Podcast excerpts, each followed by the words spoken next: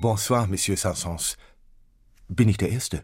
Nein, Gabriel Fauré ist nicht der Erste an diesem Montagabend im Hause Saint-Saëns.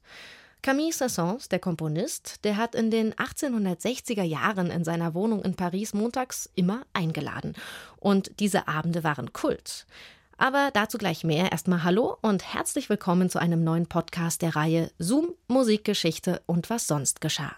Ich bin Christine und wir haben heute wieder im Radioarchiv rumgestöbert und eine neue, skurrile Geschichte aus der Welt der klassischen Musik für euch ausgesucht. Heute geht's also um die Montagabende bei Camille Saint-Saëns. Und an einem seiner Montagabende hatte er neben Gabriel Fauré einen ganz besonderen Gast. Viel Spaß beim Zuhören. Bonsoir, Monsieur Saint-Saëns. Bin ich der Erste? Saint-Saëns schüttelt lächelnd den Kopf. Er begrüßt den Besucher mit einem Küsschen auf jeder Wange. Dann führt er den jungen Mann in den Salon. Sein Schüler Gabriel Fauré ist heute zum ersten Mal bei ihm zu Gast. Entsprechend irritiert starrt Fauré auf drei weibliche Hinterteile, die ihm entgegengestreckt sind.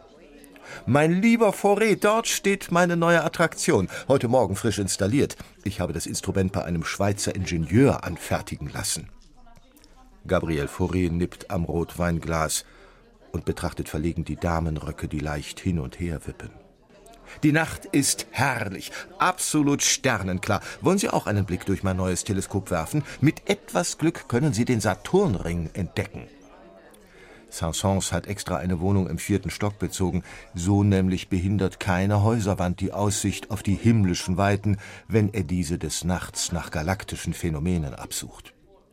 Dass er besessen ist von Planeten und Monden, hat sich mittlerweile in ganz Paris herumgesprochen.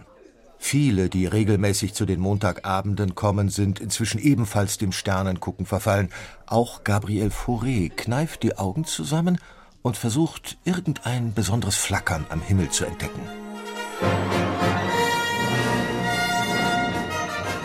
Nachdem die Gesellschaft ausführlich das funkelnagelneue Teleskop bewundert hat, diskutiert man über die Farbtupfer der Sterne, ob er gelb, rötlich oder gar grün.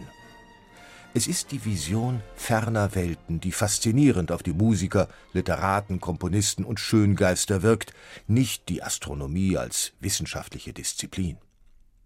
Visionär ist auch das, was Saint-Saëns in seinem Salon musikalisch vorträgt. Nirgendwo in Paris kann man solche Töne hören. Nirgendwo in Paris will man solche Töne hören. Was das Programm an diesem Montagabend angeht, meine verehrten Gäste, so werden Sie einige Kostproben aus meinen neuesten Werken hören und, so Gott will, gesellt sich am späteren Abend ein prominenter Überraschungsgast zu uns.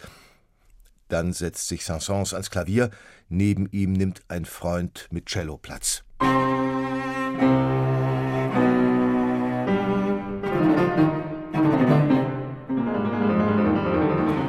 Paris ist man der Kammermusik geradezu feindlich gesonnen. Trotzdem kennt jeder Camille Saint-Saëns. Er bekleidet das angesehene Amt des Organisten in der Église de la Madeleine, jener katholischen Kirche, die einem antiken Tempel zum Verwechseln ähnlich sieht. Fast ganz Paris pilgert sonntags in den protzigen, säulengeschmückten Bau. La Madeleine gilt als die mondänste Pfarrei der Stadt und Camille Saint-Saëns gilt als der beste Organist der Welt. Ein Titel, den ihm immerhin Franz Liszt verliehen hat.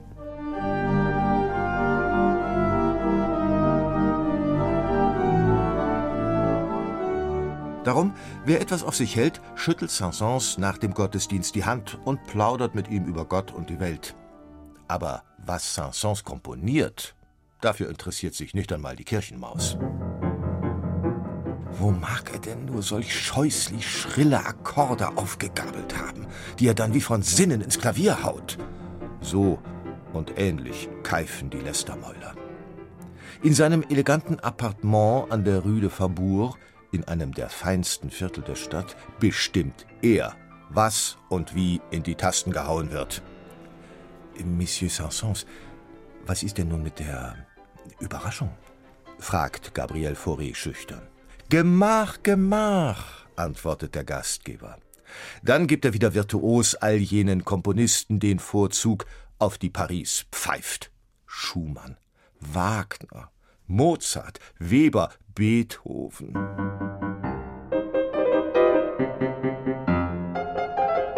Ja, mit dem deutschen Repertoire tut man sich in Paris sehr schwer seit dem französisch-preußischen Krieg.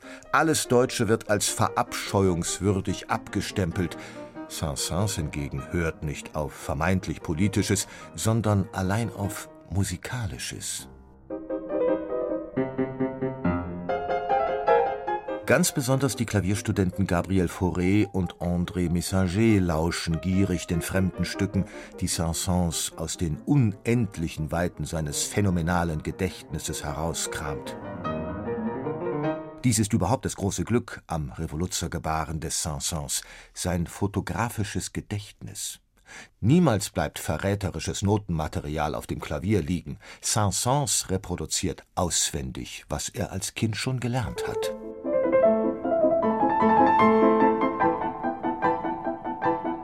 Mesdames et Messieurs, nicht alle von Ihnen kennen sie bereits, darum möchte ich Ihnen gerne meine Mutter vorstellen. Und die Dame zu meiner Linken, das ist meine Großtante. Die beiden waren mir einstmals Vater und Mutter zugleich, und die beiden sind bis heute in unserem gemeinsamen Haushalt meine vier kritischen Ohren. Außerdem haben sie uns eine Kleinigkeit zum Essen vorbereitet. Zuerst eine Potage Permontier, also ein feines Kartoffelsüppchen. Anschließend eine Kaninchenkalbsleberpastete, etwas Käse im nächsten Gang und abschließend eine Tarte.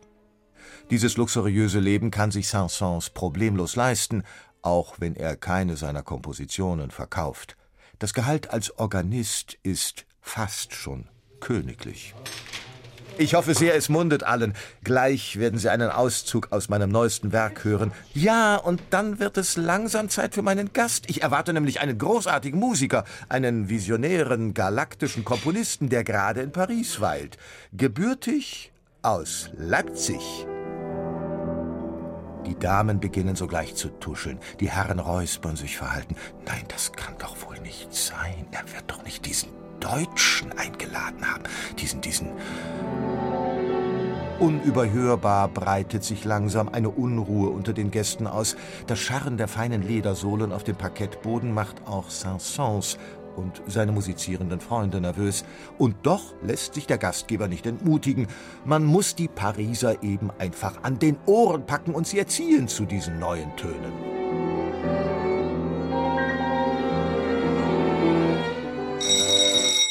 Saint-Saëns eilt zur Tür. Mag es er sein an einem seiner Montagabende? Ah, voilà, was für eine Ehre, was für eine Freude, kommen Sie nur herein. Ein kleiner Mann mit Barett auf dem Kopf, mit kantigen Gesichtszügen und wasserblauen Augen betritt an diesem späten Montagabend die Wohnung an der Rue du Faubourg. Es ist Richard Wagner. Tja, diese Begegnung zwischen Saint-Saëns und Wagner, so privat, war noch vor der Zeit, als der große Hype um den Gründer des Bayreuther Festspielhauses begann. Und diesem Rummel stand Saint-Saëns ja eher skeptisch gegenüber, da hat er auch kein Geheimnis draus gemacht. Übrigens auch nicht daraus, was er von dem Zwölftonkomponisten Arnold Schönberg so gehalten hat. Und mit dem, also mit Schönberg, ist der Maler Wassily Kandinsky übrigens mal baden gegangen. Die waren befreundet. Und das wiederum fanden manche so ein bisschen verwunderlich. Zum Beispiel Kandinskys Malerkollege August Macke. Und jetzt noch der Schönberg, der hat mich direkt in Wut versetzt. Diese grünäugigen Wasserbrötchen mit Astralblick. Gegen das Selbstporträt von hinten will ich nichts sagen. Aber sind diese paar Brötchen das Geschrei um den Maler Schönberg wert? Ob sich Kandinsky von seinem blaue Reiterkollegen die Freundschaft zu Schönberg hat vermiesen lassen, das erfahrt ihr in der nächsten Ausgabe von Zoom. Und alle Folgen aus der Reihe Zoom, Musikgeschichte und was sonst geschah, findet ihr sowieso in der ARD-Audiothek und überall, wo es Podcasts gibt. Und übrigens, wenn ihr Zoom abonniert, dann kriegt ihr immer gleich die neueste Folge.